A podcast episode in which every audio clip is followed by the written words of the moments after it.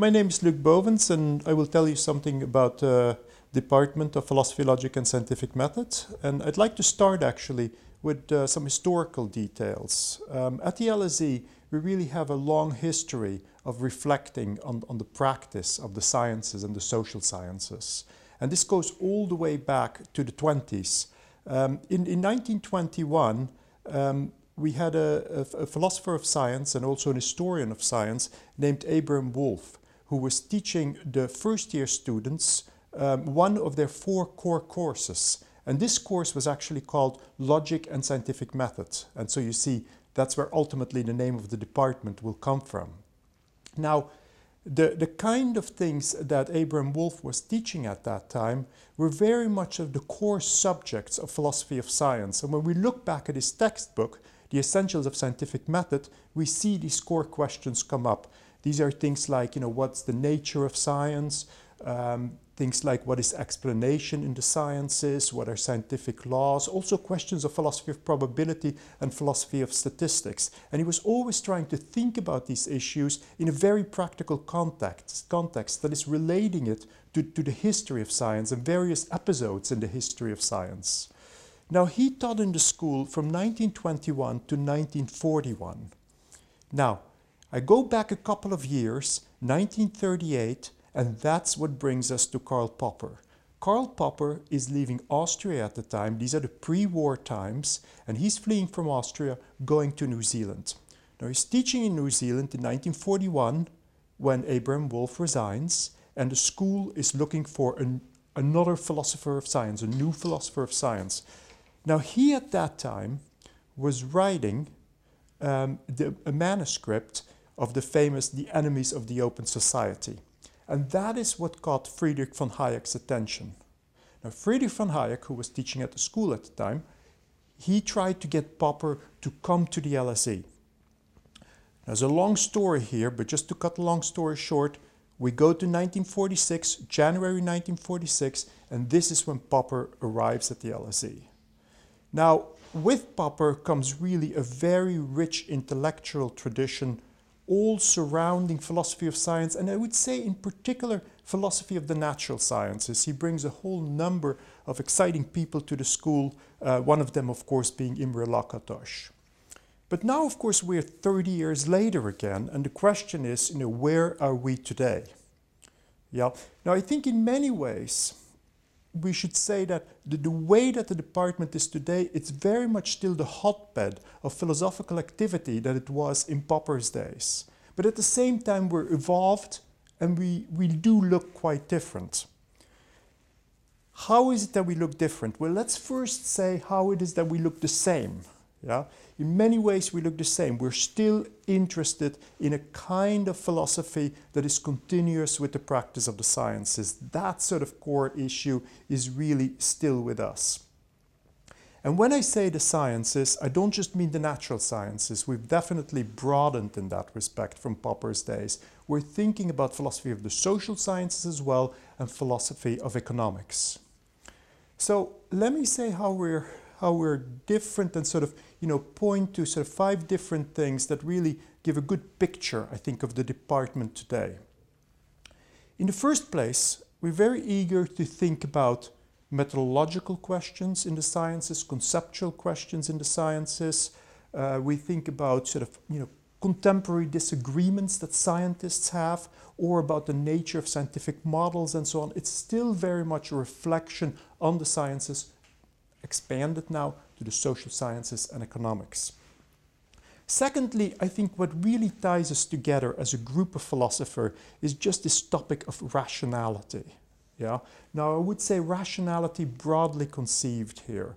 We're thinking here about issues of philosophy of probability, decision theory, game theory, formal epistemology. I think that is really what brings us together as a group. That is, as a group of philosophers, philosophers of science philosophers of social science, but also as moral and political philosophers. It's all around this core notion of rationality. That brings me to my third and my fourth point, really. Um, so, in, in, in our philosophizing, what we really aim to do is to make a difference to the actual practice of the sciences. And that's not just the, the natural sciences, but also the social sciences and economics. And in making a difference to the actual practice of the sciences, we also try to have, and this is my fourth point, we try to have an impact. Um, we try to have an impact on policy issues. Now, we're very lucky that we are located in, in, a, in one of the world leading institutions for the social sciences and policymaking. And we do take advantage of, of that location. So we try to work out you know, various interdisciplinary projects with researchers academics in other institutions. Like, for instance, we work with economics, we work with the European Institute, we work with the Center for the Analysis of Time series, uh, we have collaborations in international relations. And so the sort of issues that we're thinking about in these collaborations are issues, for instance, of um, related to the global disease burden or certain questions um, that fit into experimental economics. Um, another, you know, more specific project here was when we're thinking about, you know, detecting child abuse through fMRI scans. Is it possible to do that? Um, we're thinking too about um, European Union policy with respect to asylum, with respect to setting the voting weights for the European Council. I mean, these are the sort of projects that philosophers are engaged, engaged in and can bring their own philosophical input to in these interdisciplinary collaborations with practicing economists and social scientists. And, and, and being placed in the LSE, of course, is just a fantastic opportunity to do precisely those kinds of things, and we're very grateful for that. And then finally, when we're talking about impact on policy issues, of course, there are the normative issues in front of us. Now, I'm proud to say that we really do have a very strong group right now of moral and political philosophers as well. And these moral and political philosophers are sort of of the same type, really, as our philosophers of science. That is, these moral and political philosophers are interested in the practice of the social sciences and they're actually interested in real life societal problems. These are the sort of things that they're working on. Just to give you some examples, they're working on issues like the ethics of risk, issues like normative issues related to the measurement of inequality or issues of global justice. So that brings me to wrap up really my picture of what the department is all about today. Now I should say that the department is not just an isolated unit here. It is really part of a much more global net of a, well, a global network. Let's just keep it to, to London here. Um, first, within the within the LSE, I like to think of philosophy as you know under sort of three prongs really, and we call it philosophy at LSE. What are these three prongs? There is the department, there is the Center for the Philosophy of the Natural and Social Sciences, and there is the Forum for European Philosophy. Now, I told you a lot about the department already, so let's move on to the center. Yeah, the Center for the Philosophy of the Natural and Social Sciences is, is, a, an, is an institute which hosts a, a wide variety of projects and also hosts a large number of visitors. Um, the Forum for European Philosophy is really our window, our window onto the world. Yeah? We try to, to, to showcase through the forum what is going on in the, in the department, what is going on in CPNSS, that is the Center for the Philosophy of Natural and Social Science. And uh, the forum really puts out a, a wide range of, of very well attended events with very successful podcasts attached to it. So these three things that is the Department of Philosophy, Logic, and Scientific Method, CPNSS, that is the Center for the Philosophy of the Natural and Social Sciences, and the Forum for European Philosophy, that they together constitute what I like to think of as philosophy at LSE. Furthermore, there's a lot of cognate faculty in the LSE. That is, especially, I would say, in the government department, there's a lot of fellow philosophers. Yeah, a lot of philosophical activity going on in um, the government department. Um, and then furthermore, we, we really have to think about the LSE as one institution in the larger University of London.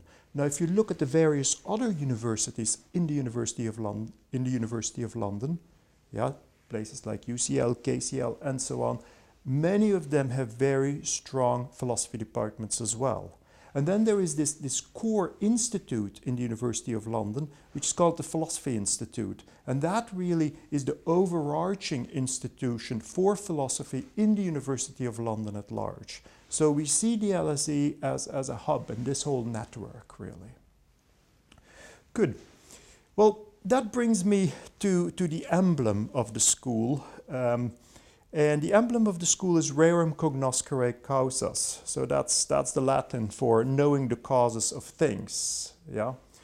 Um, now, where does this come from? Well, it's a reference to Virgil. And Virgil is talking about Lucretius. Lucretius is an Epicurean from the first century before Christ. Now, what is Lucretius all about? Well, Lucretius writes a, a poem um, named De Rerum Natura about the nature of things. And in that poem, what he talks about is that it is possible to give a fully naturalistic explanation of the world, right? And he thinks that by approaching the world in that way, in a fully naturalistic fashion, he would be able to dispel the fear of death. So that's going, that's our knowing the causes of things.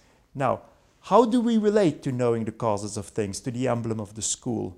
Well, as I said, we stand in this long tradition in the LSE on reflecting on the practice of the sciences. And often this is about causal explanation, giving causal explanation. So what is it for one event to cause another event in the natural world, in the social world? How is it that we go about identifying causes in the natural world, in the social world? This is, of course, the methodology of the sciences and the social sciences. And how is it that that knowledge can be made relevant to practical policy issues? So that's how we relate in a way to our rerum cognoscere causas, that is the emblem of the school.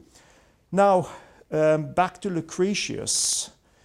Well, we don't guarantee your happiness, and we don't guarantee that we can do away with the fear of death. Maybe it'll work, but that is something that we cannot guarantee. But what we can guarantee to you, that is in whatever capacity that you will come to the LSE, be it as a student, be it as a researcher, be it as a visitor, you will encounter a very stimulating intellectual environment. And if you share with us this passion for a kind of philosophy that is continuous with the actual practice of the sciences, and that is relevant to policy making. If you share that passion with us, then here is what we can guarantee to you. There will not be a dull moment. Thank you very much.